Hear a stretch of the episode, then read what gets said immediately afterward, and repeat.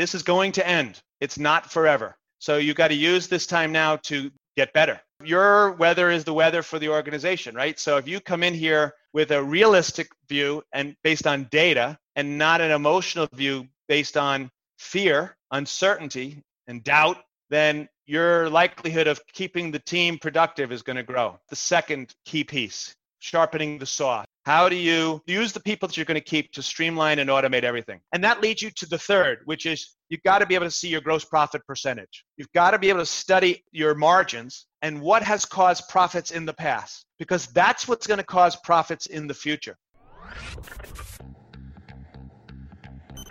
We stand today.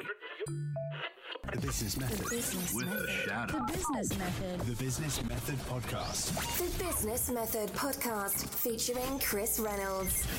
Entrepreneurs' systems, methods, tools, and tactics for location independence. Ladies and gentlemen, boys and girls, I'm your host, Chris Reynolds, and welcome to the Business Method Podcast, a podcast featuring successful entrepreneurs and high profile people dissecting their business models. We dissect the different methods, tools, and tactics of high performance online entrepreneurs and high caliber people in a series format. On our first series, we interviewed 100 entrepreneurs in 100 days that have built businesses creating $100,000 or more annually. On our second series, we interviewed 100 entrepreneurs that have built location independent businesses that produce over a million dollars in annual revenue. And now we're interviewing 100 major influencers to get behind the minds and the science of using influence to grow business and influence income, results, economies, and cultures. There's a growing number of people building these caliber of businesses like this, and we're going to figure out what it takes to make this happen. Now, let's jump in today's show. The Business Method. Hello, podcasting peoples. Today we have a treat for you. Again, another amazing entrepreneur. This time, an individual that has been through six recessions in his entrepreneurial career. Starting out as an entrepreneur in the early 80s, this gentleman, his name is Stephen King, not the writer, the entrepreneur. Stephen King has successfully navigated a few decades of entrepreneurship, getting to the point to where he was an executive for a company worth $4 billion and now serving as the president and CEO of GrowthForce, one of the nation's largest cloud based accounting services. So he talks about some of the key steps when navigating through a recession, through these challenging times, and also some of the major lessons that he learned as an entrepreneur going through six other recessions. Without further ado, let's hop into it with Stephen King. Entrepreneurs' systems, methods, tools, and tactics Listeners, welcome to the Business Method Podcast. We're glad to have you back today. And today's guest is Stephen King. Not that Stephen King, but one just as good. He's an entrepreneur and he's done some fantastic things in his life. From bootstrapped tech founder to a billion dollar executive, he's regarded as one of the accounting industry's top thought leaders. He's currently serving as president and CEO of GrowthForce, one of the nation's largest cloud based accounting services. Stephen has worked with Fortune 100 companies and he's been an executive at a $4 billion company and a fundraiser at a nonprofit. He's launched bootstrap startups and piloted an industry leading tech company. And importantly, for today's talk, with what's going on in the world right now, especially for you entrepreneurs, Stephen has also successfully navigated through multiple recessions as an entrepreneur. So he's got plenty of good wisdom he can share with us. Stephen, welcome to the show. How are you, my friend? Great, Chris. Thanks for having me. Good. Did I get your intro right? Did I miss anything? Yeah, yeah. It, it just means I'm old, I guess. Nah, that's you know, uh, you know. Some people say that, but it doesn't mean it means you're experienced and wise. Yeah, I feel young. That's all I care about, right? That's all that matters, right? That's all that matters. So, so welcome to the show, my friend. I'm glad you're here, and uh, I was excited to when I heard about you wanting to come on the show, just because of the experience that you've had. You know, there's especially in the tech industry, I would say most people have not navigated through a recession before.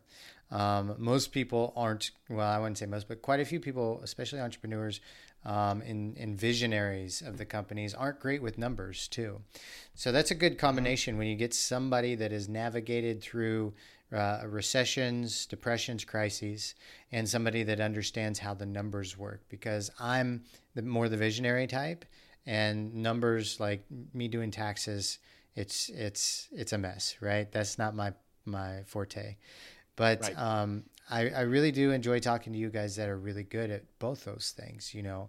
And um, I think uh, we'll learn on the podcast, you know, what's important right now for entrepreneurs going through these these the, the recession, the crises, and and how they can focus on that. So, welcome to the show. How are you?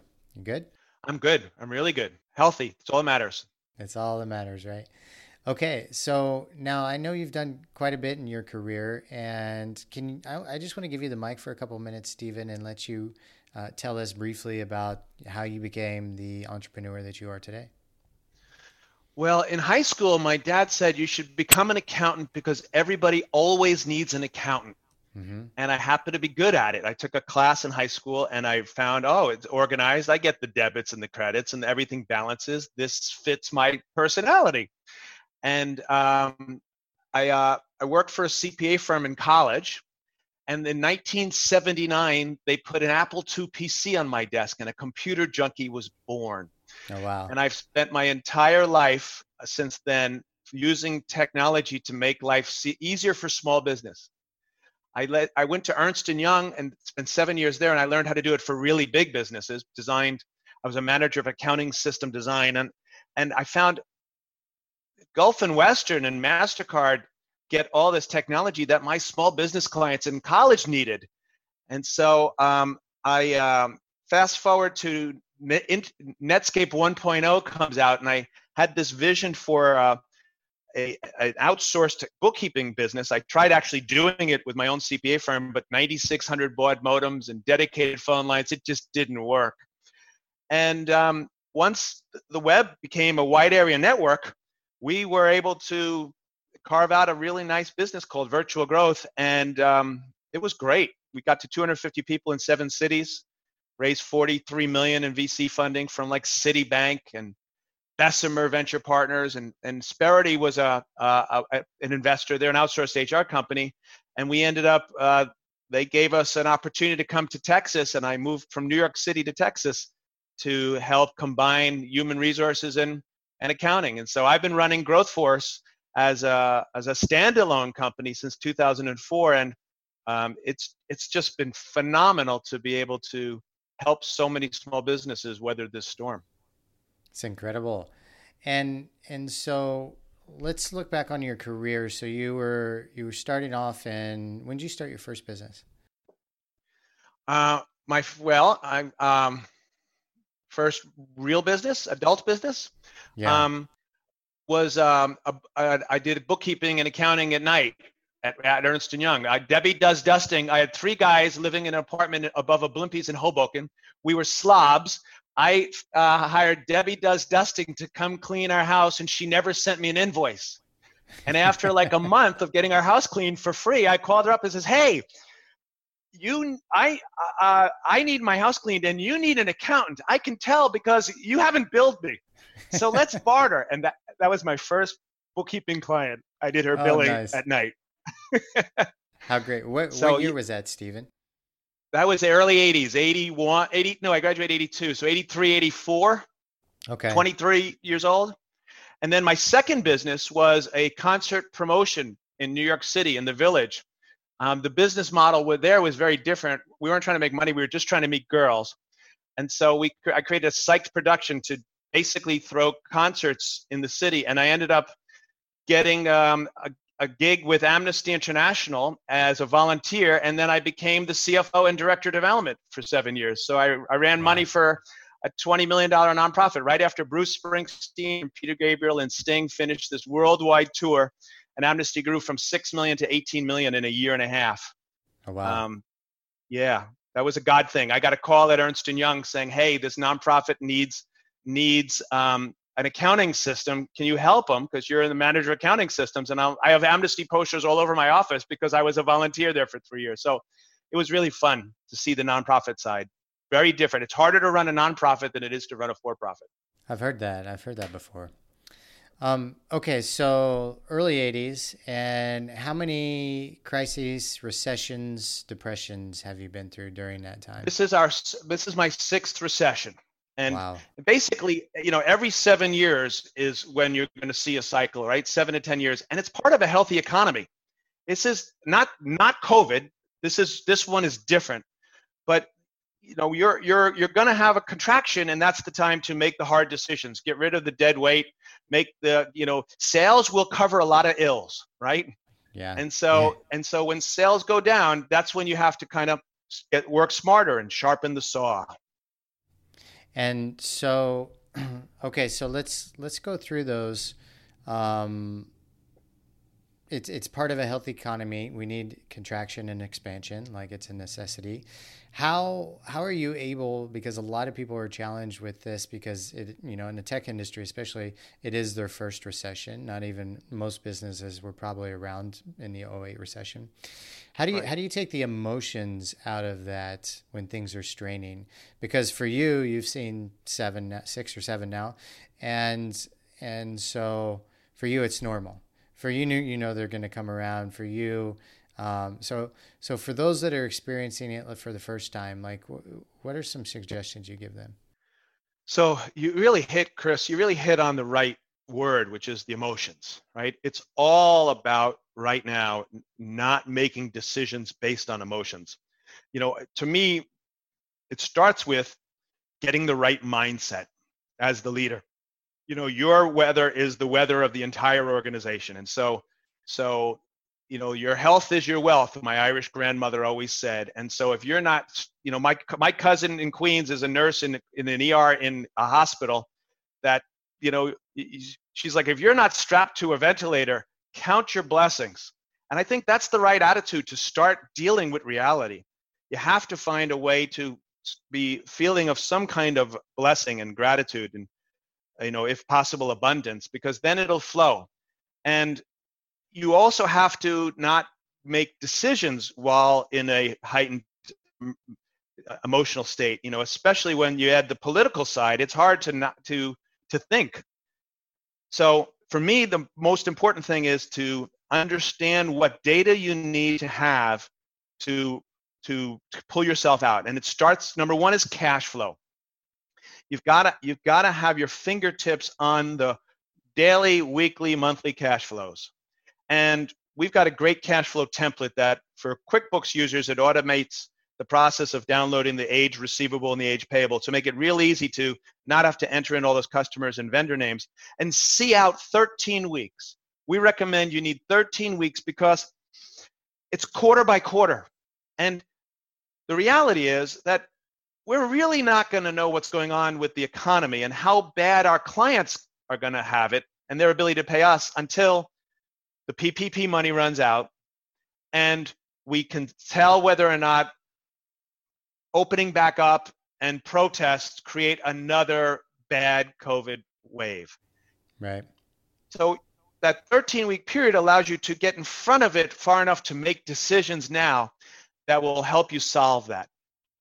So that's the first big data point. And then the second is you've got to do scenario planning. We have no clue what's going to happen. So you can't do a budget. You can't yet even do a real forecast. I mean, it's June when we're recording this. So you're naturally looking at this is the time to start thinking about the second half of the year. What's July 1 and to December 31st going to look like, right? So we advise our clients now you need to do a revised forecast. But in these COVID times, I think you've got to do a scenario plan first. And and what that means is you've got to you got to understand your break even. You got to un- you've got to understand how much do you need to either bring in in top line revenue or make as a profit margin to cover your fixed costs. Right? Break even is, is is the most important number after cash flow, and it's your fixed cost divided by your profit margin. You know, if you got a three million dollars in fixed costs and you got a 50% profit margin, you need six million dollars in revenue. So those are the three drivers: fixed costs, profit margin, and top line revenue. And if you can if you can see if I lose 10% of my revenue, what does that mean to my do I go into the can I can I stay in the black or am I dipping into reserves? And then once you know that, then you either can improve your profit margin and you do that by you know your profit margin is your revenue minus your cost of goods sold, right? The cost to deliver the work. You either can find time leakage, find some time that you were giving away when things were good, and your scope creep just allowed you to have clients get more than they were bargaining for, or increase your fees to cover the real costs. And that's tough to do right now. But so the default for most people is, you know, raising revenue is tough, increasing margins is tough, and you look at your fixed cost. And we suggest once you do your scenario planning, what if you lose 10%? What if you lose 20%? What if you lose 40% of your top line revenue? How much you have to cut in fixed costs? Because that's the cost that doesn't generate any revenue. There's your overhead. And so the smart businesses right now are thinking, how can I cut overhead? You don't have offices. Can we, do we need offices? You know, because if you don't have offices, you don't have, not only do you not have the office, you don't have the cleaning. You don't even have, you don't have the supplies that people use as much. You don't have security. You know, there's just so many costs that go with the premise. The other part is looking at all your discretionary costs. What's, what's optional? You know, we typically send seven people at a cost of $20,000 to the big Intuit QuickBooks conference. And we also do Xero and NetSuite, but we put most of our energy into QuickBooks because it's got 88% market share. That's 20 grand we're not going to spend this year. So you have to cut those fixed costs first to see if you can get back into the black.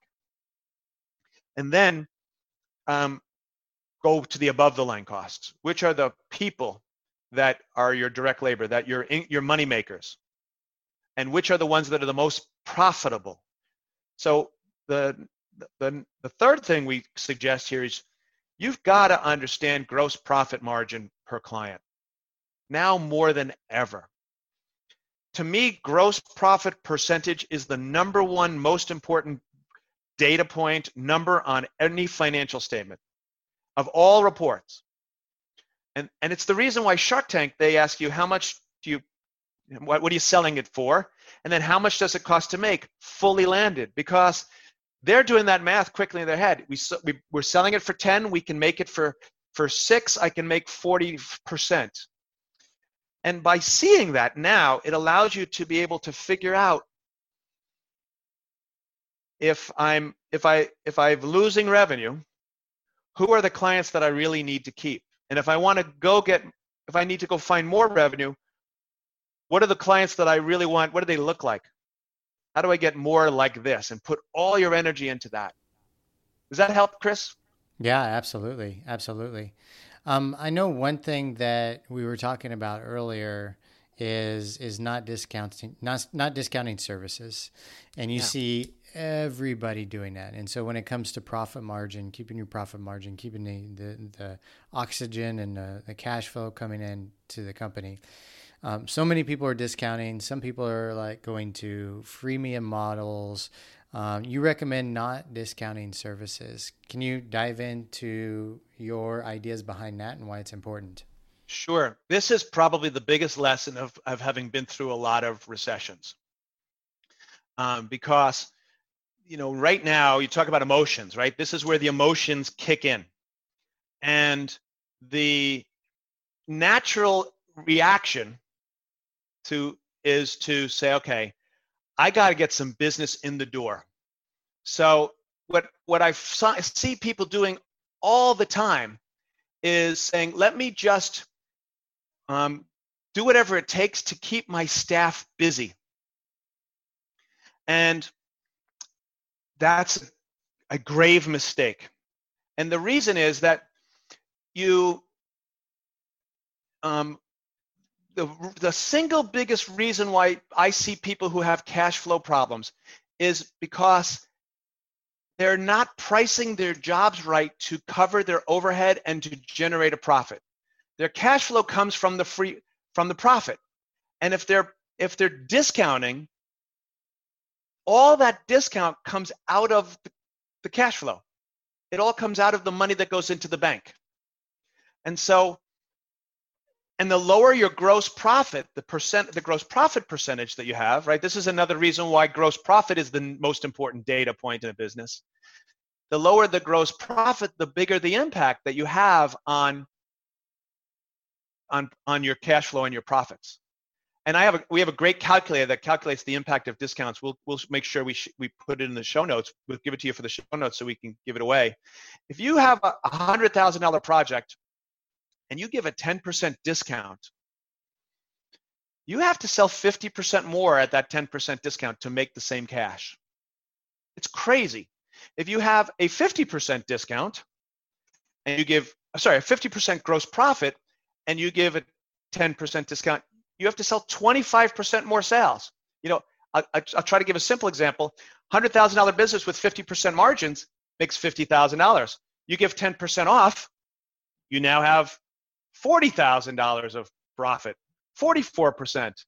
In order to get back that extra 10 grand, you got to sell 25% more. You got to sell $22,000 more at 44% margin to make the same gross profit. And so, so the the the challenge is that you, you a lot of people feel like I need the cash flow. I need to get the deposit check, or I have people on on on pay salary that I want to keep busy.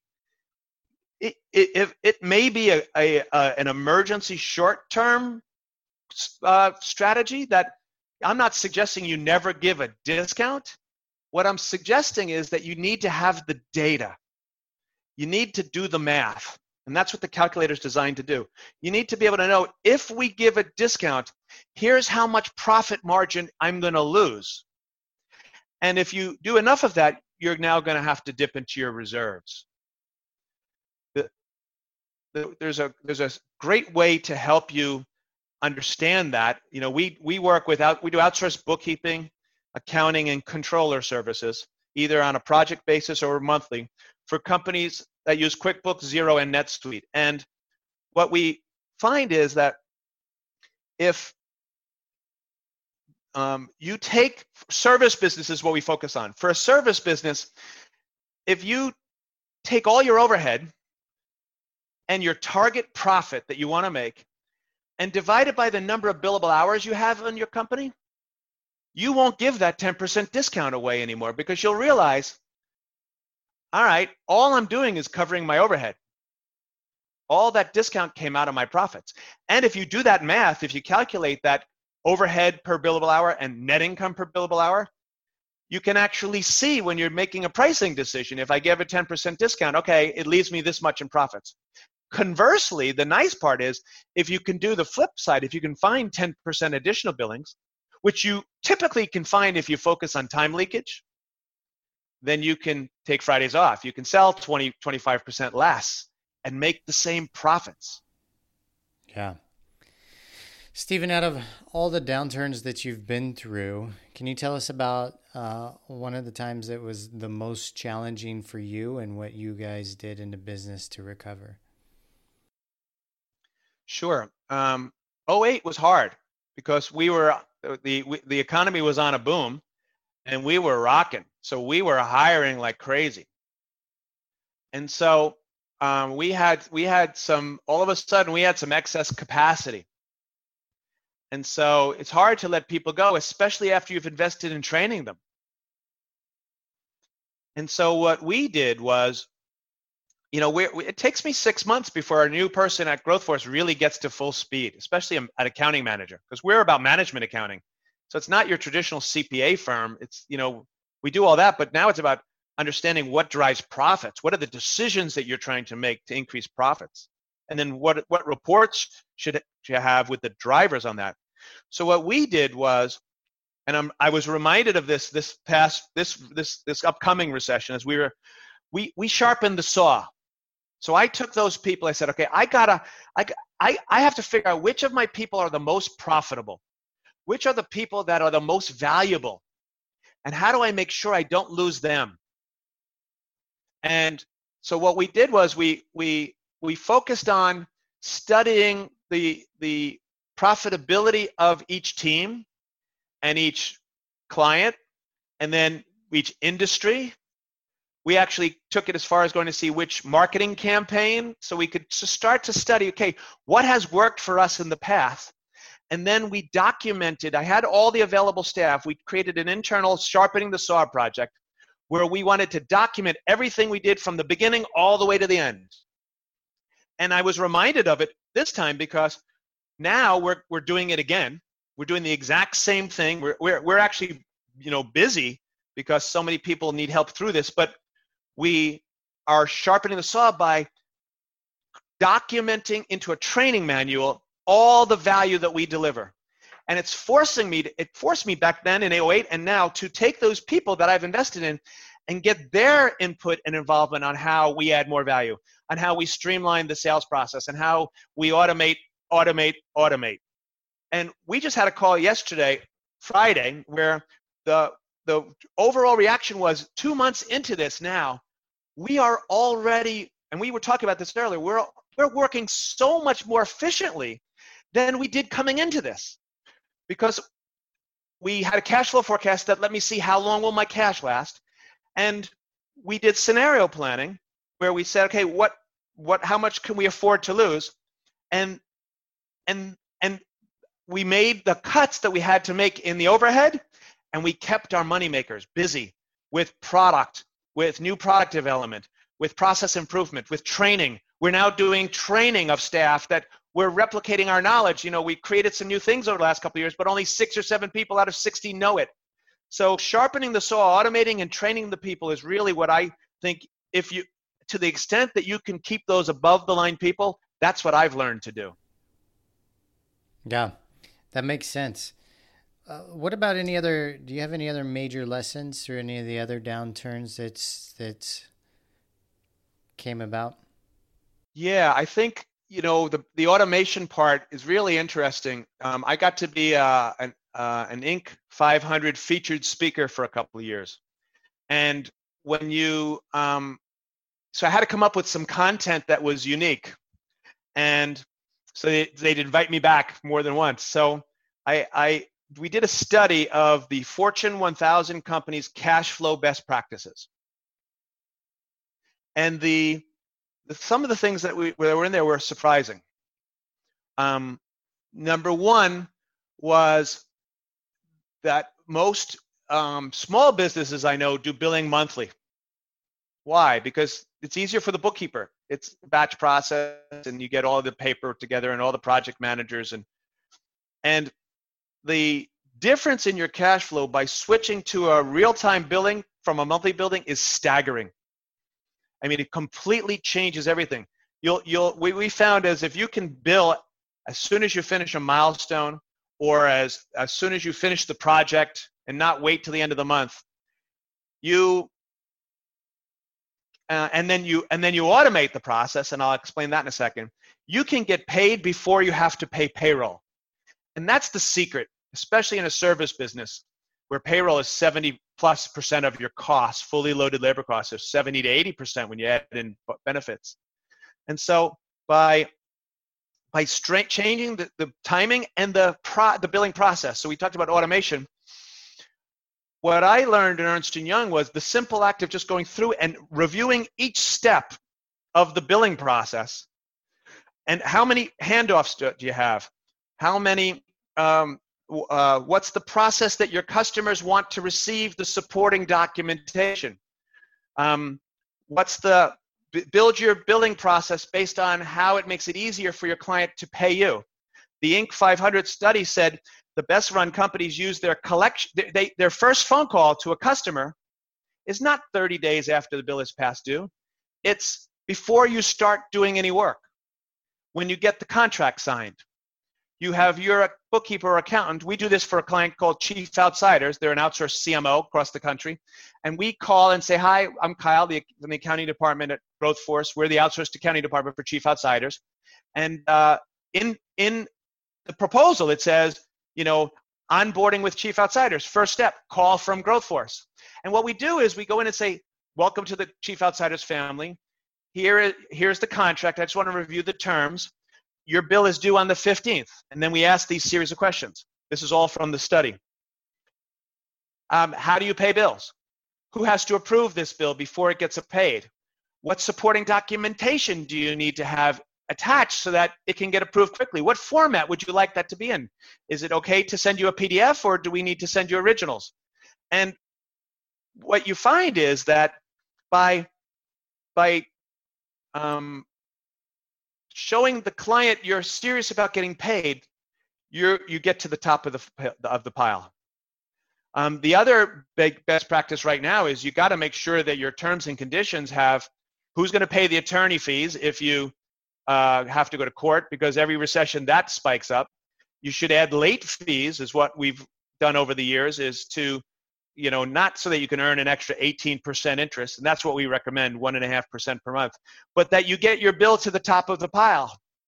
Because a good controller is going to pay the credit card with the 19% interest rate first, and then they're going to use the pay the 18% interest rate and work their way down so that they don't run up any interest charges because that will kill your cash flow. And so putting all those terms in your in your terms and condition now is a really good thing to do and, and one of the big lessons of of past recessions. I also if you're not getting a big deposit up front like 50% or more you need to run a credit check because you're giving somebody a loan. And if somebody was bad at paying bills before covid-19 they're going to be really worse now. So the big secret i guess chris the big lesson here from past recessions is don't let your clients cash flow problems become your cash flow problems. it's a great lesson, right? So I know we were discussing this before the show. How do you how do you predict which clients are going to make it through the recession? Which clients are going to not? Um, you know, I've seen I've worked with actually quite a few people that you know they they, they have a good solid client base, and boom, 40, 50, 60 percent are just knocked out almost instantly, you know? Yeah. And so that's really, really difficult. And then they've got to go out and then hustle and try to get some more clients on. Of course, you know, they're, they're working to reduce ex- expenses, but sometimes there's just not enough to cover everything. Right. And so, uh, what would you recommend for predicting which clients are going to make it through the recession and how to manage that? So what we what we've been doing is with clients is helping them go through a, you know a one two three process you know, one, we're good. All right, these are our number one clients. We're gonna give them, we're gonna love on them, and we're gonna count on them to stay with us for us to stay in business. The number, the threes are they're gone. Okay, so they're they're in an industry that's hurting. They're in a part of the country that's you know really shut down, and number two is somewhere in between. Um, you know, there's no real easy way to do it. I mean, we we get to see the balance sheets for every our clients, so we know how much cash everybody has because we tell we tell the business owners what what's going on in their numbers. But the for you know, we do a lot of marketing agencies right now, and you know, the, the conversation is very much around you know the industry and geography. And you know, if you're in the airline industry or in the entertainment industry, then it's you know it's obvious. I just believe right now the big thing, and this is another big lesson over the years, is you want to over communicate. You want to be transparent with both your customers and your vendors and your banks. This is not a function of whether or not you have a good business model or you're a good business leader. There is nothing to be ashamed of. This is just normal process taken to 10x because of a, of a disease. And you know, we were by by by picking up the phone and calling every client and asking them just what's reality you know, we'll, we, we, we, what we've been telling clients, we called every single client multiple times. Obviously, we're doing it anyway, but you know, what, what, what we found right now is if you do what's in the best interest of the, your clients, we're we're not losing clients; they're on hold because we're advising them they just got to cut their costs, or we're or we're lowering fees as needed. So I think you know everything's negotiable, and then once you've got that, then you put it into your scenario planners. You know, that budget, that break even template that I mentioned, it helps you calculate if you lose 10, if you lose 20, what you got to do. That, that one, two, three method will help you figure out is it 10 or is it 50? And you mentioned over communicating, Stephen. Like, um, what does that look like? Well, so we're uh, we're using now video, right? So everything's uh, video messaging, you know, to the company, to clients. Um, but then one-to-one Zoom calls. This is one of the big benefits for us. You know, we're out of a service center in Kingwood, Texas, all right, a livable forest northeast Houston, and we're we've been using Zoom for years, right? Where we were we were zooming before it was cool. but our clients weren't. They didn't want to get on Zoom. You know, our manager, accounting managers, like, yeah, they don't want to. Um, now it's it's looking somebody in the eye and seeing their furrowed brow and understanding what they're feeling and you know are are they are they worried? And can you help them? And, and walk through that honest con- conversation. Um, so that to me is what is the best communication right now. I, I you know i it, it's hard to do 10 zooms in a, in a day but it, it to me it's just changed everything. So um, and then you know pick it up the, as you're pivoting right? We're seeing a lot of clients. We have some experiential marketing agencies you know that are that are struggling you know especially in new york.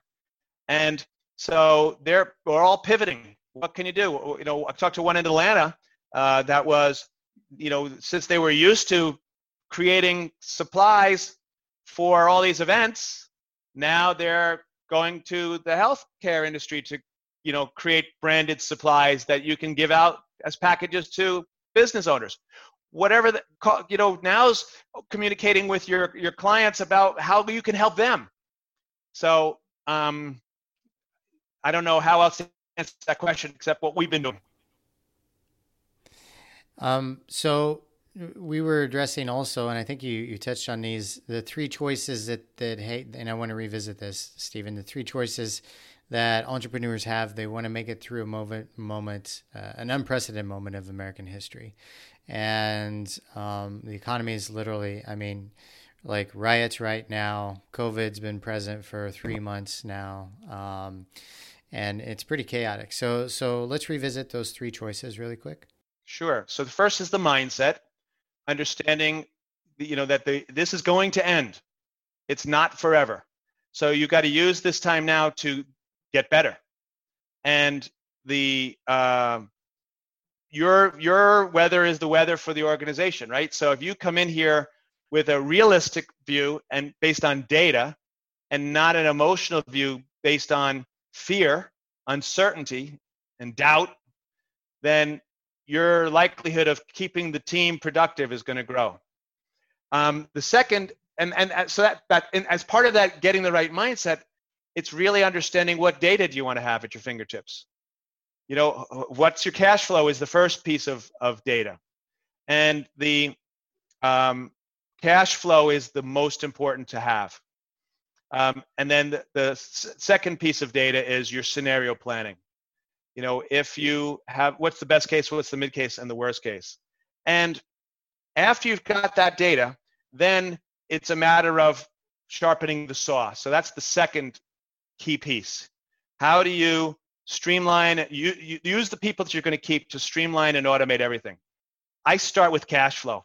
I would start with, you know, uh, bill payment, for example. If you're writing checks, you can save 87% of the cost of the bookkeeping to, for bill payment by turning on bill.com on your phone. And and it's you know there's a I was on the AICPA executive roundtable and the group of technology, accounting technology geeks.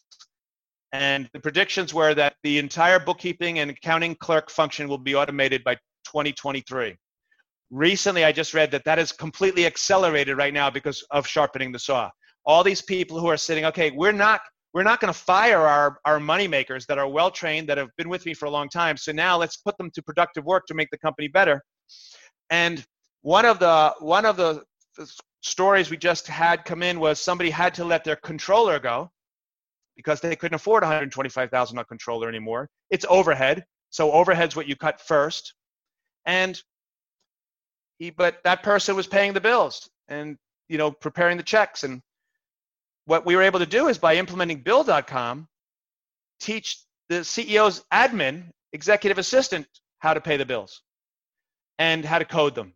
So by automating it the cost of their bill payment's going to drop from we figure about $12.35 to pay a bill. Wall Street Journal says it costs $20 for each average business owner to pay his bills, down to $1.50. And you reduce the risk of fraud. That's another big thing right now. Fraud's a whole other topic. Desperate times create desperate measures. And I was the, that was my specialty at Ernst & Young was internal controls. You've got to make sure that you are you you are separating certain duties. Don't let the person who's writing the checks reconcile the bank account. We just found this just now where a bookkeeper for one of our clients was paying uh, was was trying to pay an AT&T bill. In addition to the company bill she tried to pass her own AT&T bill. Because we have bill.com we could see the scanned image and we asked the owner do you have another account? It's like no why There's, she submitted a $685 phone bill we found out later that it's because her kids were home streaming tiger kings on their ipads Oh wow. she didn't have an unlimited data plan. And so, because the kids suddenly had unfettered, they didn't have school, so they had unfettered, they were allowed to watch endlessly. And that's going to happen. You know, when you when you look for fraud, you're looking for changes in behavior. You're looking for people who have changes in their financial situation. There's a lot of people who lost their job, right? 20, 30 million. So you've got to separate the duties. You've got to implement uh, the, the and the technology allows that. Um, the so that's that's the second big thing, right? Is, is streamlining and processing, streamlining everything. How many steps does it take you to get a proposal out the door? How long does it take you to, do pricing? How do you do pricing? What's the data you're looking at? And that leads you to the third, which is you've got to be able to see your gross profit percentage. You've got to be able to study your margins and what has caused profits in the past because that's what's going to cause profits in the future. If you know, if you can see, and QuickBooks does this automatically um, if you have Intuit Payroll. If you don't, you can use Insperity Payroll um, for QuickBooks Desktop and QuickBooks Online.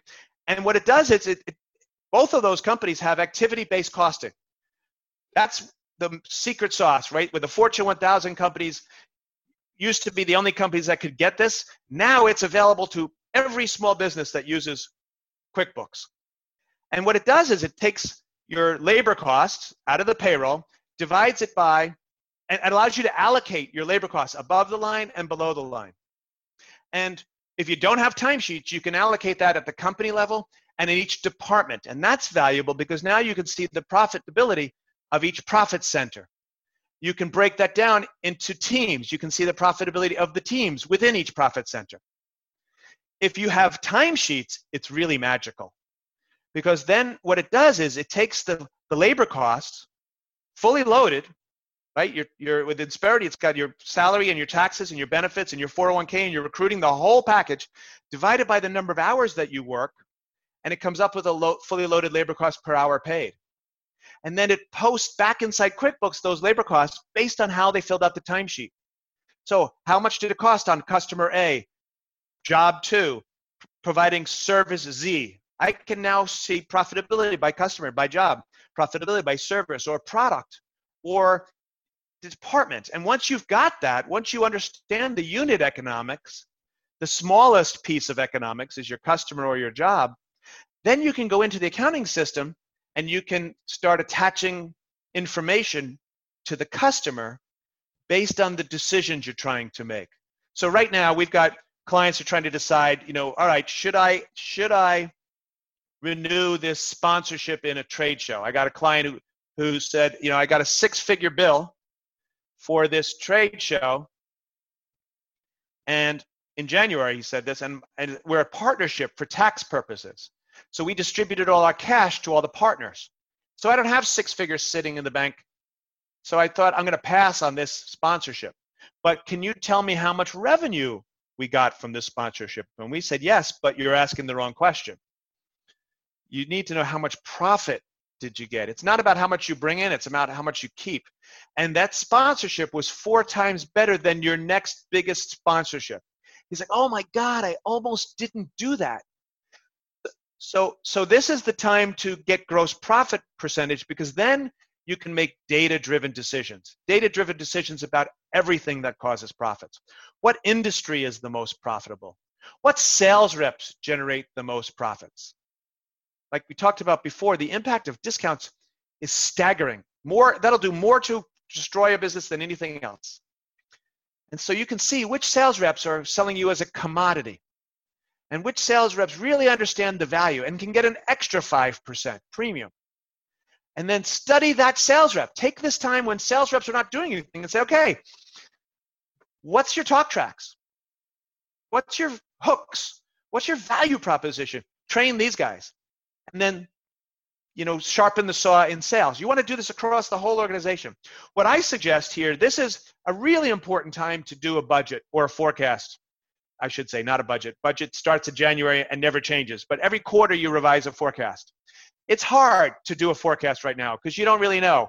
Um, you know, we're, we're, we're taking our mid case is our forecast. We did a best case, a mid case, and a worst case, and we're saying, okay, what if we lose X percent and and our, we cut our fixed costs by Y percent?